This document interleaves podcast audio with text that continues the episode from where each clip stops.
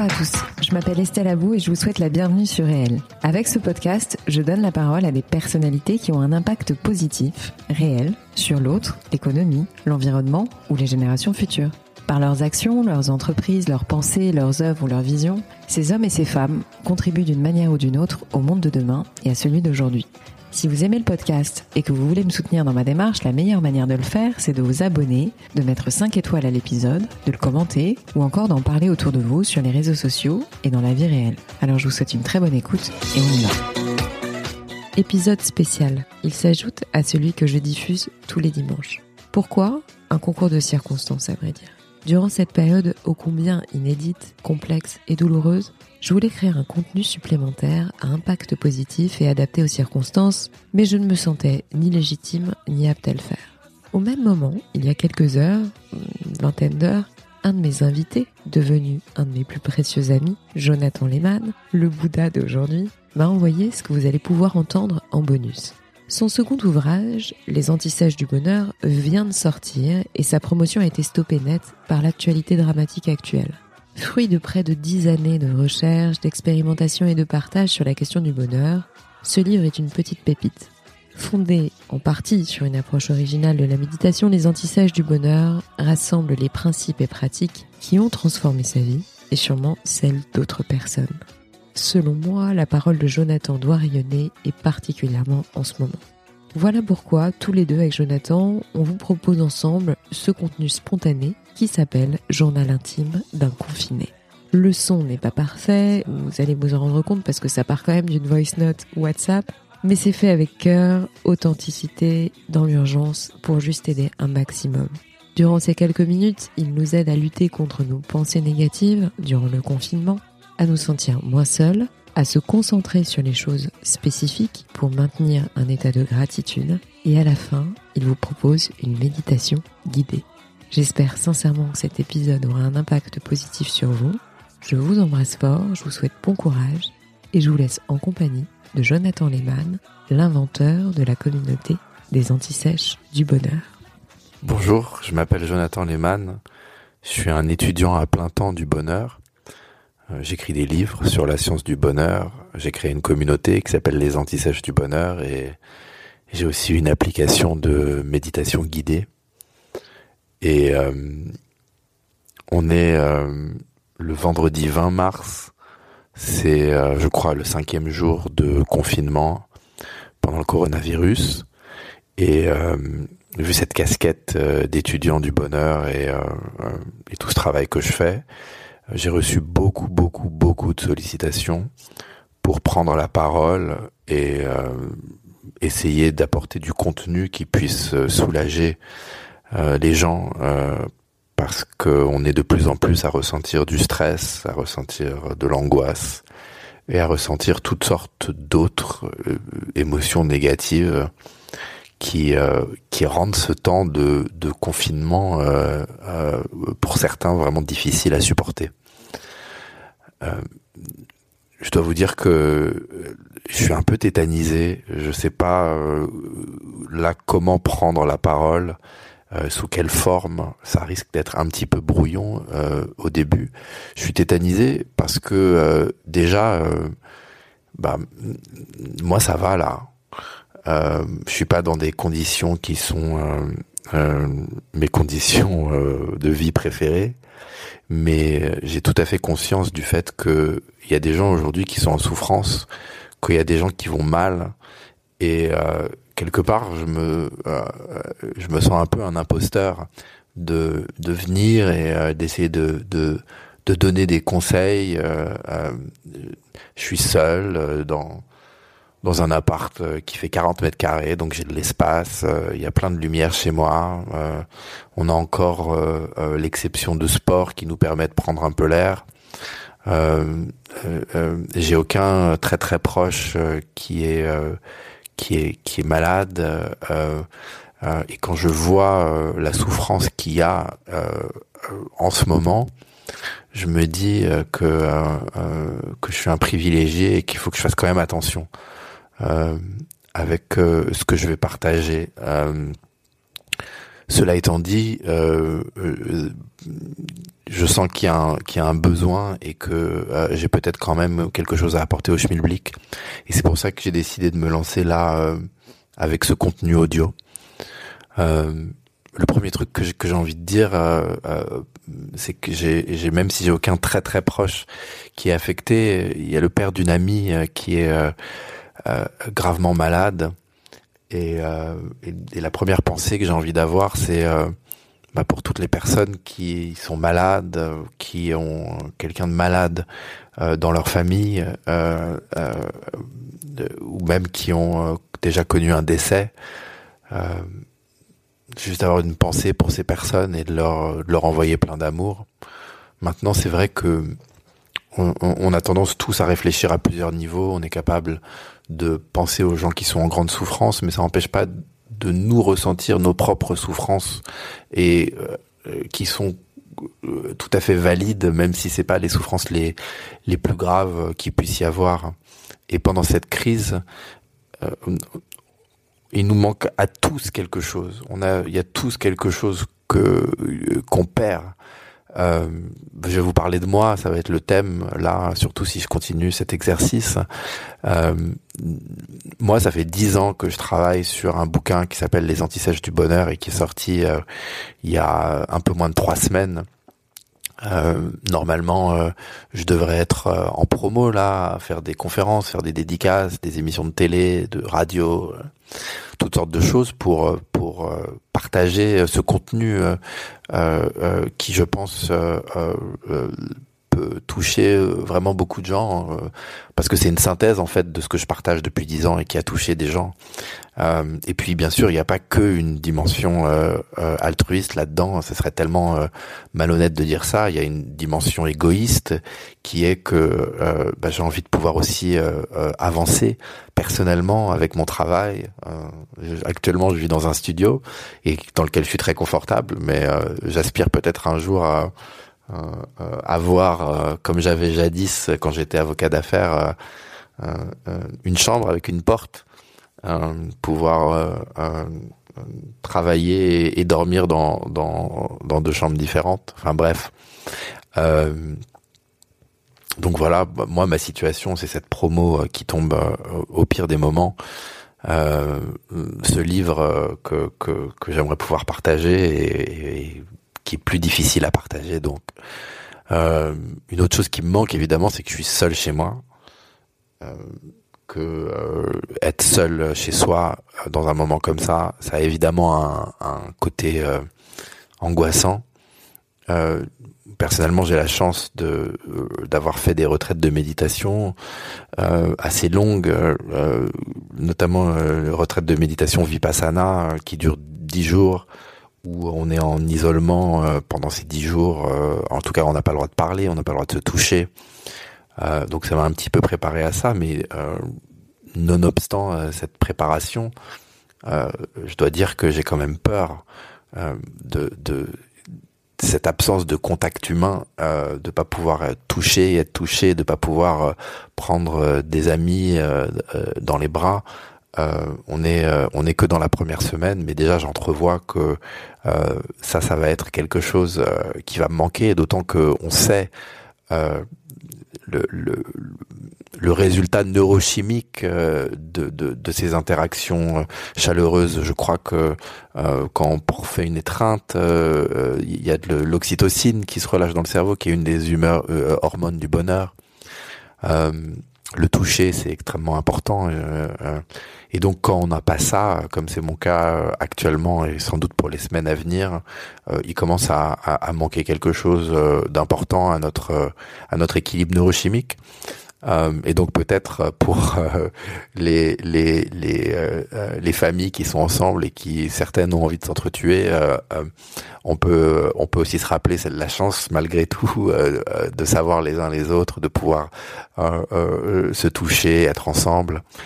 mais ça c'est le travail de, de, gratitude dont on va parler un petit peu plus, qui est le thème central dont j'ai envie de parler pendant cet enregistrement. Euh, mais ce que je veux dire, c'est que euh, là, tout ce qui me manque, euh, c'est rien par rapport à, à, à certaines angoisses que certaines personnes rencontrent actuellement, évidemment en premier lieu les angoisses de santé, euh, et puis il y a des angoisses matérielles, il y a des personnes qui arrêtent de travailler, qui savent pas comment elles vont payer le loyer, euh, il y a des personnes qui euh, vont sans doute perdre leur emploi. Euh, ces thématiques de, de la peur, euh, c'est quelque chose dont j'aimerais qu'on parle euh, aussi dans des enregistrements à venir. mais le thème principal dont je veux parler maintenant, vraiment, c'est le travail de gratitude, qui me semble être le plus important que jamais. pour comprendre ce travail de gratitude, euh, faut déjà comprendre euh, comment fonctionne notre cerveau. Euh, comprendre que notre cerveau est en, proie à un phénomène cognitif euh, qui s'appelle le biais de négativité et qui nous dit que la pensée négative voyage plus rapidement dans le cerveau que la pensée positive. Euh, un exemple que j'emploie souvent, c'est de dire que si je vous fais neuf compliments et un reproche, il y a des très grandes chances que dans trois jours, ce soit le reproche dont vous vous souveniez en priorité. Euh, et c'est bien dommage qu'on ait ce biais de négativité euh, alors qu'on recherche le bonheur. mais on peut tout à fait le comprendre dans la mesure où sur les à peu près 300 000 années qu'on a passé à vivre sur cette terre, les, les, les sapiens, on en a passé à peu près 285 000 à être des bêtes sauvages qui devaient euh, éviter les dangers et, et la mort. Euh, et, euh, euh et c'était donc dans ce climat-là beaucoup plus important de savoir éviter un signal négatif plutôt que comme la présence d'un prédateur, plutôt que de privilégier un signal positif comme un fruit sucré par exemple.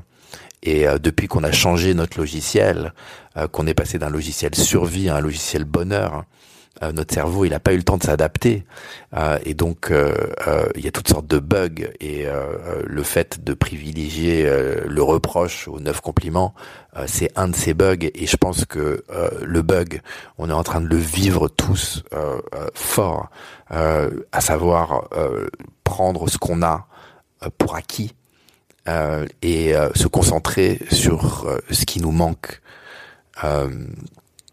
Et euh, le, la bonne nouvelle, la super nouvelle, c'est qu'il y, y, a un remède euh, à ce biais de négativité qui euh, nous fait voir plus ce qui nous manque que ce qu'on a. Et ce remède, euh, c'est une des grandes découvertes scientifiques de euh, ces 30 dernières années. C'est le phénomène de neuroplasticité qui nous dit que, nonobstant le fait que notre cerveau, c'est un cerveau de bête sauvage qui privilégie le négatif, le cerveau, il évolue euh, toute la vie en fonction de la manière dont on s'en sert. Le cerveau, il est comme de la la pâte à modeler. Euh, c'est ça la neuroplasticité.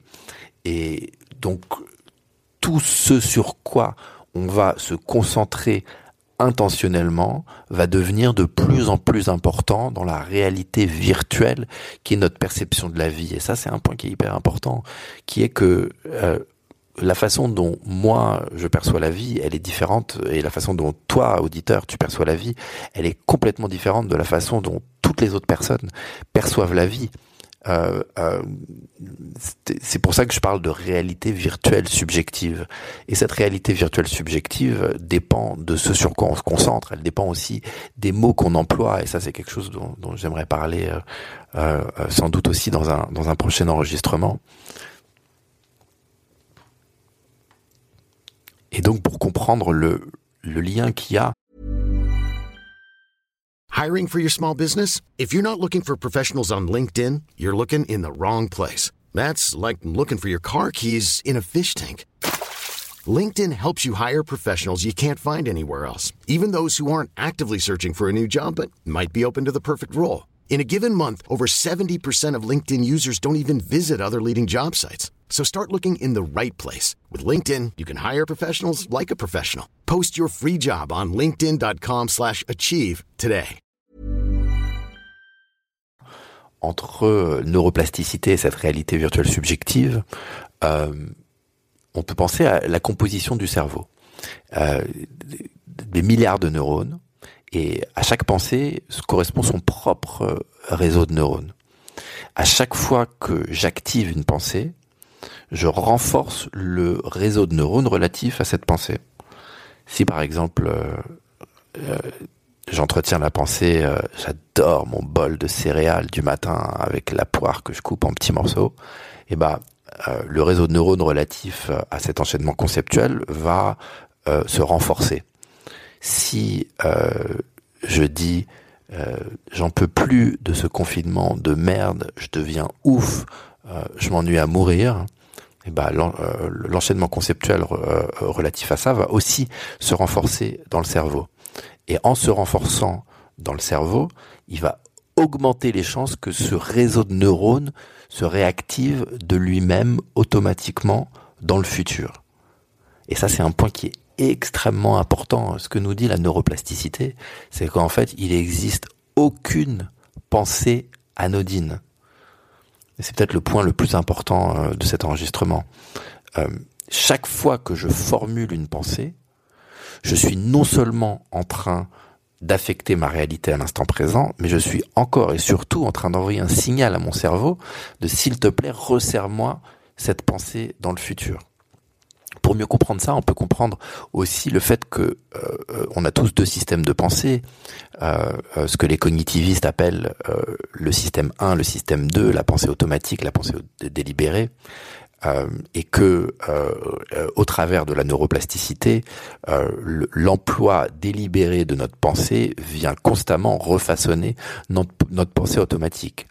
Et donc, ce que ça veut dire, par exemple, c'est que ma pensée automatique peut me suggérer la pensée euh, journée de merde euh, ou j'en peux plus ce confinement, mais libre à moi ensuite, avec ma pensée délibérée, de, euh, de, de, décider si je vais donner de l'énergie à cette pensée qui est automatiquement suggérée par mon mental.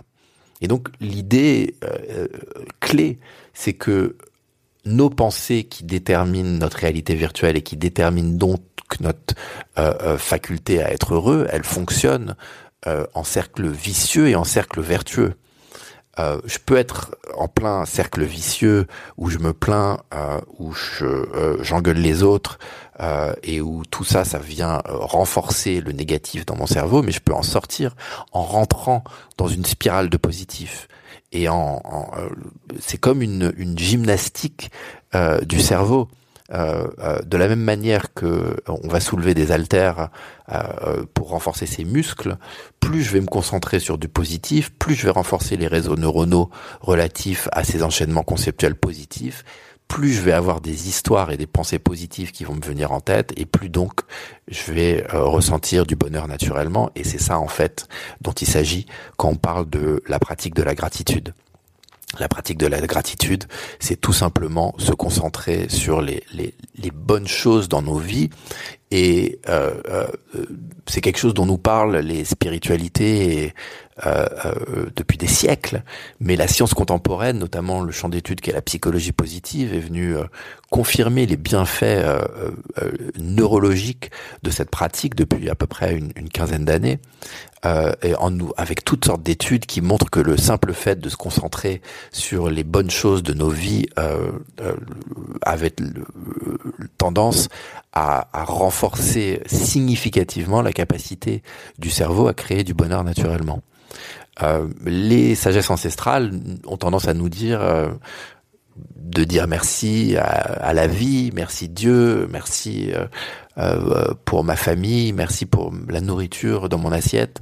Ce que nous disent les sciences cognitives, c'est que euh, pour renforcer la capacité du cerveau à créer du bonheur naturellement, il faut savoir euh, se concentrer sur des choses qui sont spécifiques. Donc merci pour la poire bio trop bonne que je coupe dans mes céréales le matin. il m'en reste encore quelques-unes d'ailleurs. Merci pour euh, la super conversation que j'ai eue avec mon pote Anto, euh, qui m'a trop fait rire. Euh, merci pour le fait qu'il y a encore l'exception sportive qui permet de prendre un peu l'air et de courir. C'est comme ça en fait qu'on pratique le, la gratitude. un autre aspect de, de, ce travail de gratitude, c'est de, de, de, évidemment de pour comprendre ce qu'on a nous et qu'on a tendance à prendre pour acquis, c'est de voir qu'est-ce que d'autres n'ont pas. Euh, euh, et ça recoupe aussi un peu le travail qu'on pourrait appeler de compassion, dont on parlera, j'espère, plus tard. Mais quand je pense aux personnes qui sont malades, je peux ressentir de la gratitude pour le fait d'être en bonne santé. Euh, quand je pense euh, à ma famille qui va bien, je peux peut-être penser aux familles de malades, même de familles de personnes décédées. Quand je pense à moi, peut-être je m'ennuie ou peut-être je suis euh, surmené avec mes enfants qui arrêtent pas de crier, c'est compliqué et tout, mais qu'est-ce que c'est par rapport aux soignants qui sont dans un état de stress maximal, qui doivent faire face à des décès constants euh, se rendre compte que beaucoup de ces choses qui nous semblent difficiles, bah, par rapport à d'autres, euh, euh, elles le sont sans doute pas tant que ça. Quelque chose qui est important pour moi avec ce podcast, c'est de pouvoir donner des outils concrets. Alors concrètement, comment est-ce qu'on fait pour euh, ressentir de plus en plus ce bonheur naturel que va nous donner la gratitude, il faut une pratique rituelle de la gratitude. Ce que ça veut dire, c'est qu'il faut faire quelque chose quotidiennement, ça n'a pas besoin d'être long du tout, mais faire quelque chose quotidiennement euh, qui nous permet de cultiver la gratitude. La méthode euh, reine, la méthode phare, c'est euh, la méthode qui s'appelle le carnet de gratitude, c'est avoir un carnet et dans le carnet lister euh, euh, les choses euh, positives.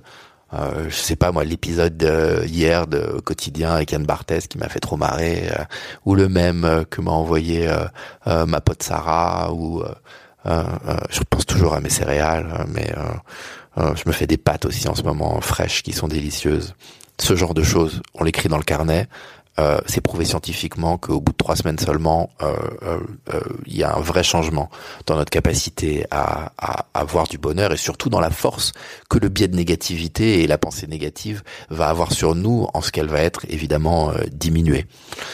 moi, j'ai tenu un carnet de gratitude pendant hyper longtemps, je le fais plus trop.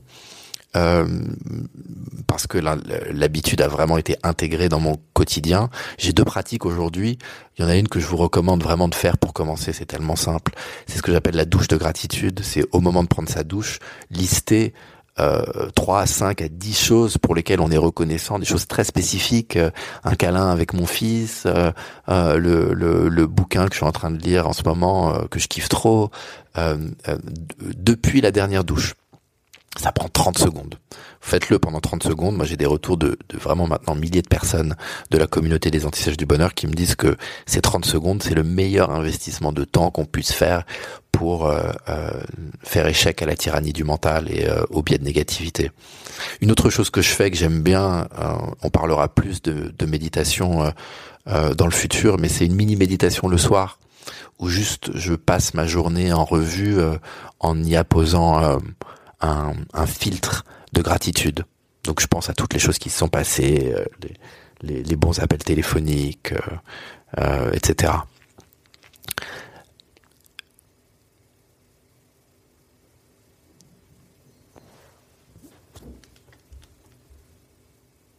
La prochaine fois, je vous parlerai de méditation parce que ça me semble être vraiment une pratique essentielle. Euh, pour réussir à survivre pendant cette période de, confinement. Euh, j'ai moi-même une application de méditation guidée qui s'appelle Seven Mind que vous pouvez utiliser si vous savez pas par où commencer. Euh, et avant de se quitter, je voudrais vous inviter à faire une mini méditation avec moi. si vous voulez pas la faire, eh ben, je vous dis au revoir. Euh, euh, elle est optionnelle. Euh, et sinon, bah, si vous voulez bien, je vous invite, ça va durer trois minutes, à vous asseoir de façon confortable, avec les pieds fermement ancrés dans le sol, avec le dos droit, mais sans que ce soit trop droit et inconfortable. Et euh, si vous le voulez, fermez les yeux afin d'en rentrer à l'intérieur de vous.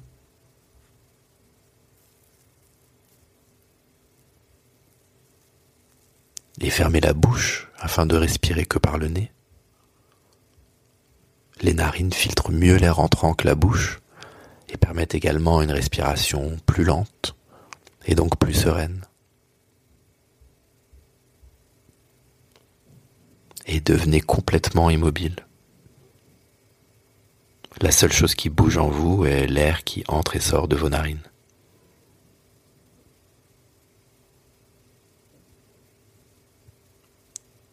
Et observez votre respiration comme si elle était un phénomène extérieur à vous. Elle se passe naturellement et automatiquement, sans que vous ayez à faire quoi que ce soit.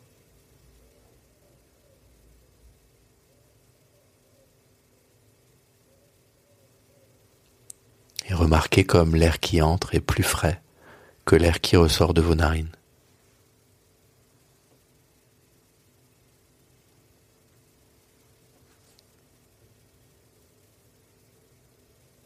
Et si pendant la méditation vous êtes perturbé par des pensées, c'est normal et c'est pas grave.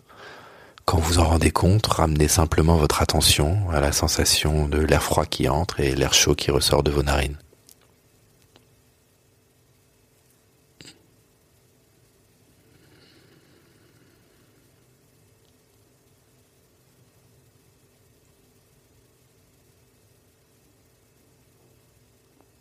Et sans forcer, tâchez de ralentir votre respiration de telle sorte qu'elle devienne comme un tout petit filet d'air qui vient vous caresser à l'intérieur en rentrant et sortant de votre corps.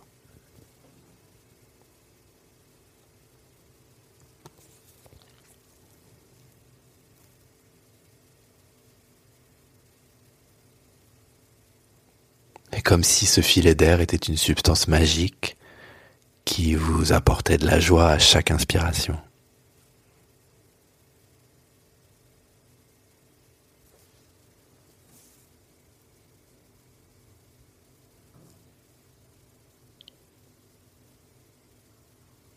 Et progressivement, le filet d'air devient de plus en plus mince.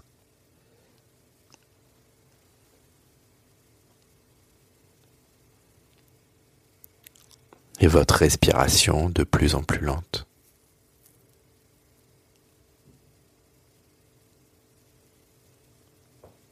Et avant de terminer cette mini-méditation, observez vos émotions du moment comme si vous les inspectiez de l'extérieur.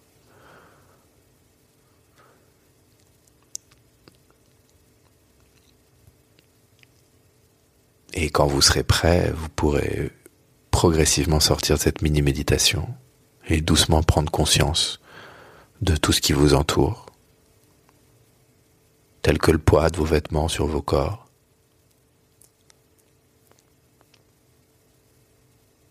les bruits ambiants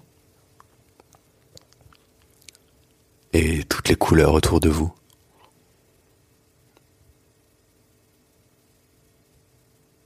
J'espère que cette mini-méditation vous a fait du bien je vous remercie pour votre attention. N'hésitez surtout pas à me donner du feedback sur ce nouveau contenu parce que c'est vraiment, euh, je suis dans les balbutiements. Mon intention c'est d'essayer d'apporter quelque chose qui, euh, bah, puisse faire du bien. Donc, euh, si vous avez des idées sur comment mieux accomplir cet objectif, je suis hyper preneur.